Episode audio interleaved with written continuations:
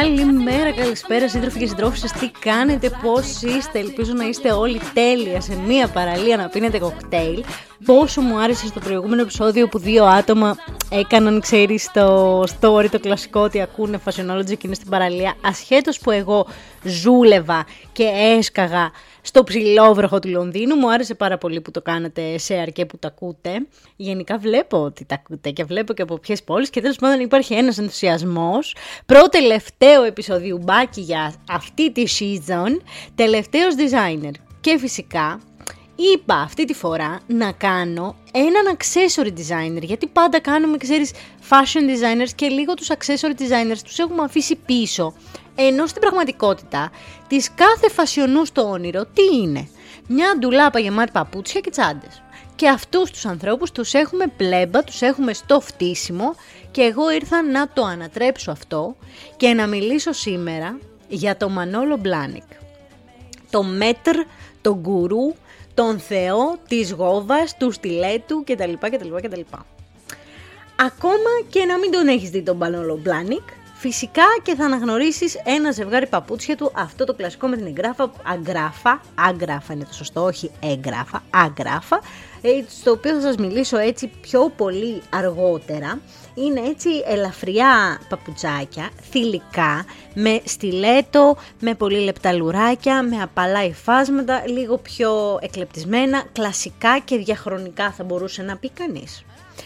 Επίσης ο Μανόλο είναι διάσημος για τα σκίτσα του, παιδιά. Ναι, μπορεί να μην έχεις δει παπούτσι, αλλά να έχεις μπει στο ντεζένιο. Γιατί λες, θέλω να φτιάξω στο wardrobe room ή στο υπνοδωμάτιό μου. Εγώ εντωμεταξύ νομίζω ότι τα mean girls ακολουθούν αυτό το podcast. Έχω στο μυαλό μου ότι είμαστε όλοι τίποτα. Από το διάβολο φοράει πράντα, βγήκαμε κατευθείαν. Μπορεί να θες λοιπόν να φτιάξει το δωμάτιό σου ένα gallery και να μπει και να δεις σχέδια από παπούτσια. Ε, λοιπόν, του Μανόλο φτιάχνει αυτά έτσι με τις νερομπογιές που δεν είναι μέσα στα πλαίσια, που είναι λίγο πιο αυθαίρετα. Θα βάλω ένα ή δύο ή τρία στο εξώφυλλο αυτού του podcast για να δεις τι εννοώ. Και είναι παιδιά μια ζωγραφιά. Να μου πεις σκίτσο είναι Αλεξία, μια ζωγραφιά θα είναι. Ναι, εννοώ ότι είναι πάρα πάρα πολύ όμορφα.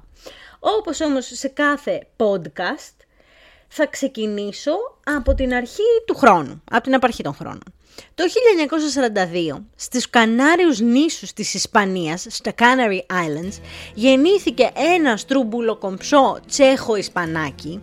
Τσέχο-ισπανάκι γιατί ο Μανόλο, φυσικά. Ο μπαμπάς του ήταν από την Πράγα και είχε φάρμακο βιομηχανία, είχε ένα pharmaceutical firm, σου λέει. Η μαμά του πάλι, οι γονείς της και η οικογένειά της, είχαν μπανανιές, χωράφια με μπανάνες. Οπότε δεν υπάρχει κάποιο τύπου τρελό success story πίσω από το Μανόλο ότι ξεκίνησε με 5 ευρώ στην τσέπη και ξαφνικά έγινε. Όχι, μια χαρά καλόβολη ήταν. Είχαν λεφτά και από την Πράγα, από τη φαρμακευτική και από τη Τσικίτα Μπανάνα και ζούσαν σε έρκαντελα πλάγια. Μα ο Μανόλο με την αδερφούλα του τη μικρή. Η αδερφούλα του τη μικρή έρχεται μετά στην ιστορία, διότι έκανε παιδιά η αδερφούλα του μικρή και μαζί διοικούν μέχρι και σήμερα την εταιρεία του Μανόλο. Ουσιαστικά τη διοικεί εκείνος με την ανιψιά του. Ναι, παιδιά. Επιτέλους κάνουμε και ένα σχεδιαστή που ζει και βασιλεύει και δεν μας έχει αφήσει χρόνους. Η μανούλα τώρα λοιπόν του Μανόλο ήταν από αυτές τις παρανοϊκές με τα παπούτσια. Κοτσονάτη κυρία, κομψή, πελούσια. Ήταν από αυτές τις παρανοϊκές που αν ζούσε σήμερα θα είχε μια ντουλάπα με 200 ζευγάρια, 300 ζευγάρια του γιού της και των φίλων του Τζίμι Τσού κτλ. Οπότε κατά τη διάρκεια του δεύτερου παγκοσμίου πολέμου είχε πέσει στέρηση εντάξει, αυτή είχε τις μπανάνες τσικίτα, δεν πήγαινε τώρα με τη γαλότσα να τις μαζέψει, ήταν η επιχείρησή της, οπότε είχε χρόνο στα χέρια της πάρα πολύ και με το scarcity την ανέχεια που έχει κάθε πόλεμος, όπως μπορείτε να φανταστείτε, δεν ήταν εύκολο να ταξιδεύεις και να αγοράζεις παπούτσια κτλ.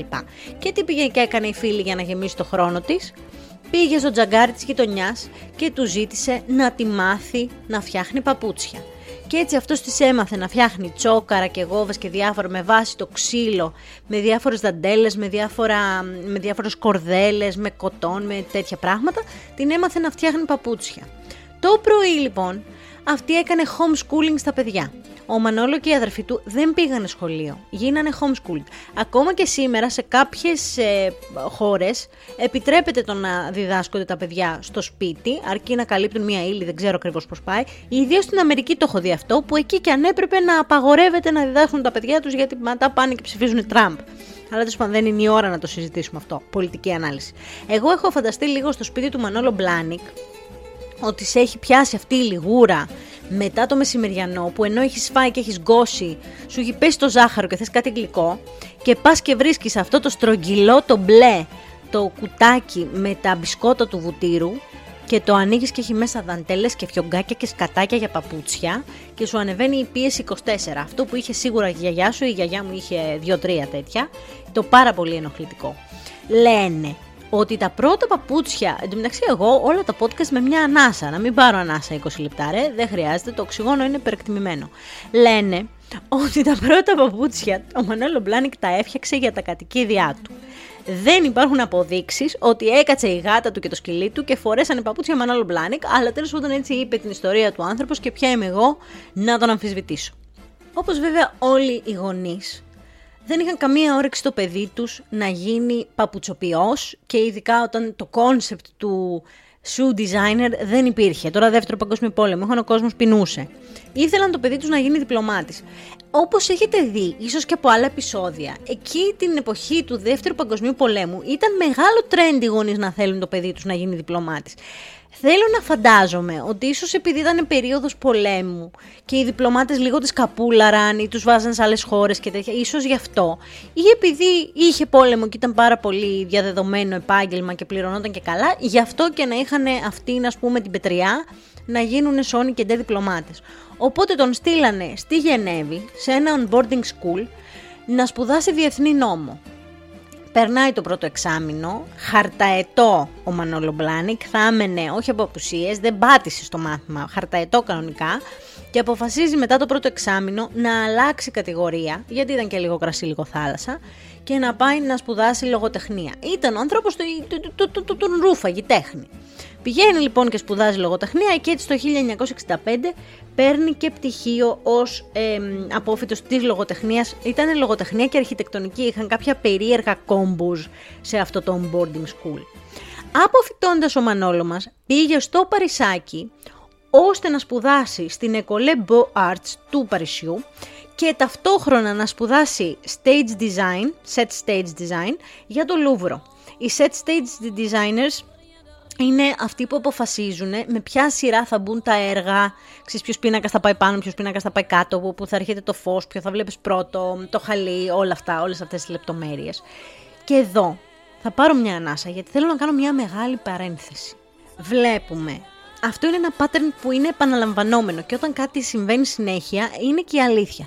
Βλέπουμε ότι οι άνθρωποι που έχουν κάνει μεγάλες καριέρες στη μόδα και αυτό το λέω κυρίως για τα παιδιά που με ακούνε και ονειρεύονται να κάνουν κάτι μεγάλο στη μόδα. Βλέπουμε ότι όλοι αυτοί οι άνθρωποι, φωτογράφοι, στυλίστες, κομμωτές, fashion designers που ασχολούνται με το χώρο της μόδας και έχουν κάνει κάτι σοβαρό, είχαν γερές βάσεις.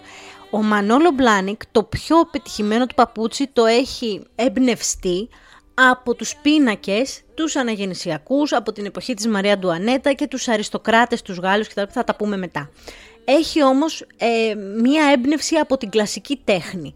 Πάρα πολλοί άνθρωποι που είναι στο χώρο της μόδας έχουν γερές βάσεις σε σχέση με την τέχνη γιατί θέλουν να είναι trendsetters αν θέλεις να ηγηθείς στο χώρο του styling, να ηγηθείς στο χώρο του design, να κάνεις κάτι διαφορετικό που να μην είναι ζαραμπέρσκα πουλεμπέρικο πέδα με δόσεις, θα πρέπει να έχεις πολύ πολύ γερές βάσεις, να ανοίξεις το μυαλό σου, να βλέπεις πράγματα που οι άλλοι δεν θα δουν. Δεν αρκεί λοιπόν να ακολουθούμε α, trendsetters εντός πολλών πολλών πολλών εισαγωγικών που πάνε και φωτογραφίζονται έξω από το Λούβρο και δεν πατάνε μέσα. Πάνε βγάζουν τη φωτογραφία απ' έξω με τη σαμπάνια, τσιν τσιν, βλέπει blond salad και ξέρεις, δεν έχουν καμία επαφή με την τέχνη. Ή ας πούμε, για να μην θίξουμε οικογένειες συγκεκριμένες και ονόματα δεν λέμε, να έχεις πάει τώρα με το γούνινο καπέλο στην έκθεση του Van Gogh, να μην ξέρεις ποιος είναι και να λες εγώ πήγα γιατί πήγαν όλοι. Αυτοί οι άνθρωποι ακολουθούν τη μόδα, δεν τη φτιάχνουν. Κλείνω την παρένθεση γιατί πλατεάζω. Τελειώνει από τις σχολές τέχνης κτλ. Και, και μετακομίζει το 1968 στο Λονδινάκι όπου εκεί εμένα μου θυμίζει η ζωή του πάρα πολύ τη δικιά μου. Γιατί ούτε αυτός ήξερε ακριβώς τι θέλει να κάνει. Ναι, μεν του άρεσε η ποδηματοποιία, ναι, μεν του άρεσε η τέχνη, αλλά δεν ήξερε ακριβώς πού θέλει να προσανατολιστεί. Κάτι όπως κάνω εγώ τώρα που κάνω marketing, κάνω podcast, του, του, του κουτρούλιο γάμος. Και έτσι 10 χρόνια το ψιλοέψαχνε. Όταν λοιπόν μετακόμισε στο Λονδίνο, πήγε σε μία μπουτίκ η οποία λεγόταν Ζαπάτα. Fun fact, Ζαπάτο στα ισπανικά είναι τα παπούτσια. Πόσο καρμικό. Και εκεί δούλευε σε αυτό το μαγαζί με ρούχα, είχε ρούχα, παπούτσια, αξισουάρ, διάφορα πράγματα. Και στο παράλληλο πέρασε και από τη Sunday Times ως φωτογράφος. Κάπως κατέληξε να δουλεύει και στην ανδρική Vogue την Ιταλική, να γράφει για την Ιταλική Vogue μια στήλη, δουλεύοντας παράλληλα σε αυτή την boutique μέχρι που πέρασε ο καιρός και το 1970 βρέθηκε σε ένα ιβεντάκι ως ε, representative της Ιταλικής Vogue με την Diana Vreeland, όπως είχαμε πει αυτή ήταν η προκάτοχος της Anna's Wintour, άλλα 40 χρόνια πέτσινα και αυτή στην Αμερικανική Vogue, ήταν η fashion editor της Αμερικανικής Vogue εκείνη την εποχή, το 70, στα 70s. Οπότε βρέθηκε μαζί της και του είπε: Δεν ξέρω τι θα κάνεις, αλλά χρυσέ μου άνθρωπε, έχεις τρελό ταλέντο στο να φτιάχνεις παπούτσια. Ξεκόλα, κάνε παπούτσια. Έτσι αποφάσισε και αυτός να πάρει την ε, απόφαση να τα φτιάξει και την πρώτη του προσπάθεια την έκανε κάτω από το Βρετανό σχεδιαστή Όζι Κλάρκ.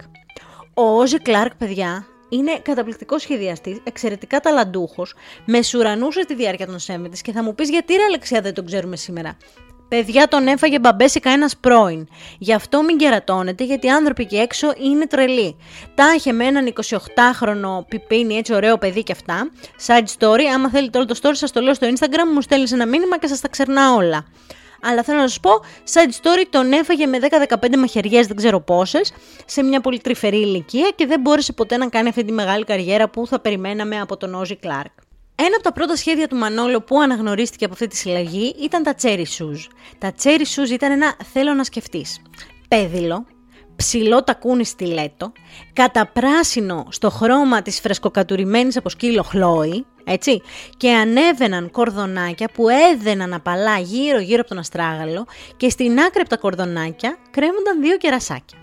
Εάν μια κοπέλα σήμερα είχε αυτό που λέμε eclectic εκεντρικό look ή της άρεσε η εκεντρικότητα από την άποψη ότι ήταν μαξιμαλίστρια, θα μπορούσε πάρα πολύ άνετα να φορέσει αυτά τα παπούτσια. Είναι πολύ ε, λεπτεπίλεπτα και πολύ χαριτωμένα στο κλασικό στυλ του Manolo Blahnik, δηλαδή από τότε σχεδίαζε πολύ κομψά, απλώς είναι ιδιαίτερο το χρώμα και τα κερασάκια, αλλά έγιναν πάρα πολύ μεγάλη επιτυχία και τα φόρεσε και η Twinkie που ήταν μοντέλο τώρα αυτή στα 70's, πέταγε. Αντί όμως να επαναπαυθεί στις δάφνες του, ο πανικός αποφάσισε ότι τώρα είναι η κατάλληλη ώρα να γυρίσει πλευρό και να χτυπάει το ταμπελάκι του στο πάτωμα. Αντί όμως να επαναπαυθεί και να κάτσει εκεί στις δάφνες του και να πει τόσο ήταν αυτό, ξέρω αυτό κάνω. Όχι.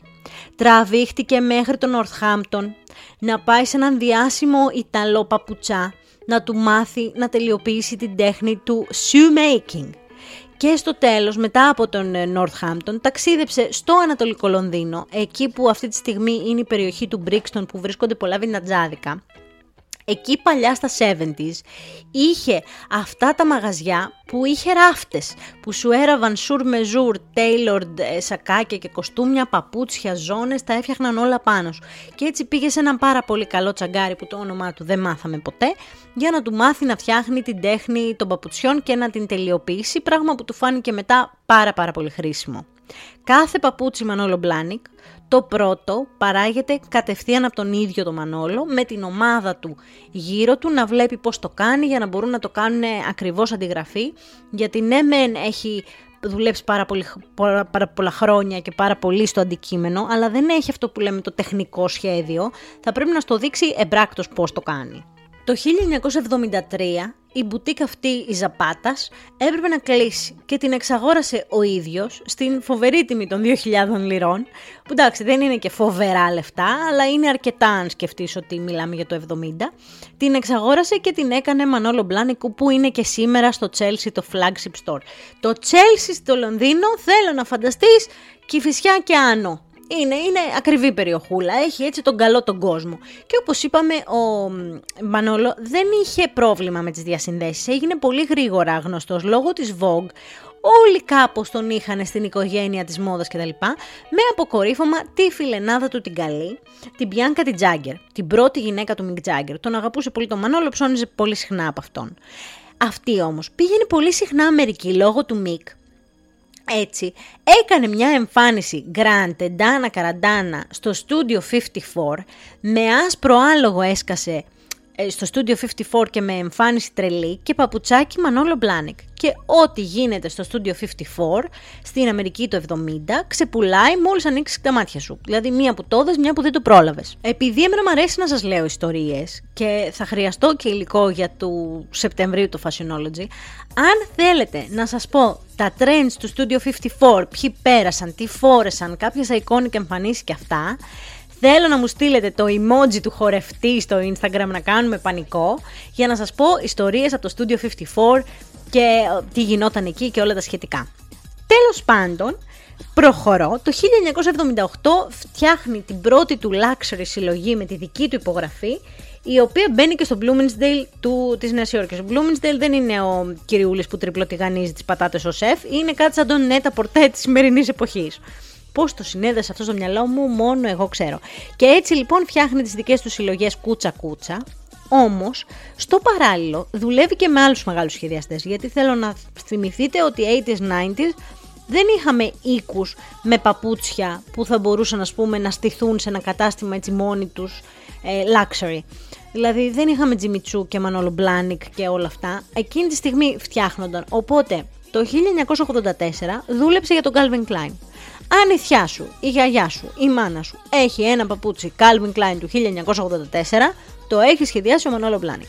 Το 92 δουλεύει για το Γιαννάκη τον Γκαλιάνο και το 94 για την νυφική συλλογή του Όσκαρ ντε λα Ρέντα και κάποια πάρα πολύ συγκεκριμένα παπούτσια που θα έκαναν έτσι compliment τις υπέροχες αυτές φανταστικές εμ, τουαλέτες που φτιάχνει ο Όσκαρ ντε λα Ρέντα. Εκεί ήρθε και το πρώτο του βραβείο από το Fashion Council of US, της Αμερικής δηλαδή, το, την κριτική επιτροπή της μόδας, αλλά δεν κάνει και κάτι άλλο παιδιά ο Manolo Blahnik, κάθε πέντε χρόνια βραβεύεται, επειδή είναι τρεις νοματέοι που σχεδιάζουν παπούτσια έτσι πολύ πολύ γνωστοί και τρισδιάσημοι, κάθε πέντε χρόνια βραβεύεται. Δεν κάνει και κάτι άλλο. Είναι όμως όντως ένα παπούτσι που αξίζει να δώσει ένα χιλιάρικο; Αυτό είναι το million dollar question που λέμε, στη συγκεκριμένη περίπτωση είναι το a thousand dollar question. Τα παπούτσια του Manolo Blahnik, ας πούμε τα signature που σας είπα, τα Hangisi ή χάγγιση, έχουν 975 λίρες αυτή τη στιγμή. Αξίζει να τα δώσεις. Πολύ subjective, πολύ υποκειμενικό το αν αξίζει όχι. Θα σου πω μόνο ότι τα Manolo Blahnik, ειδικά τα κλασικά, έχουν πάρα πολύ υψηλή αξία μεταπόλησης. Όταν ένα παπούτσι το φοράς, η αξία του πέφτει πάρα πολύ, αλλά τα Manolo Blahnik συγκεκριμένα δεν πέφτουν καν στο 50%. Πολύ δύσκολα να βρεις σε εταιρείες που πουλάνε μεταχειρισμένα Manolo Blahnik κάτω από 400-500 λίρες πρέπει να είναι σε φθαρμένο ή να είναι σε κακή κατάσταση. Αν κάτι είναι αφόρετο ή έχει φορεθεί 2-3 φορές ή είναι σε πολύ πολύ καλή κατάσταση, θα τα βρεις 600-700, οπότε έχουν πάρα πολύ υψηλή αξία μεταπόλησης και θεωρούνται ένα κλασικό κομμάτι για να έχεις τη δουλάπα σου. Είναι άνετα; Όχι. Περήφανα σου λέω όχι. Όπως και τα Κριστιαν Λουμπουτέν, που είναι πραγματικά για κόλαση. Λοιπόν, τα Manolo Blahnik, όπως είπαμε, είναι πάρα πολύ θηλυκά, πολύ λεπτεπίλεπτα. Δεν έχουν χοντρά τακούνια, είναι όλα σχεδόν stiletto.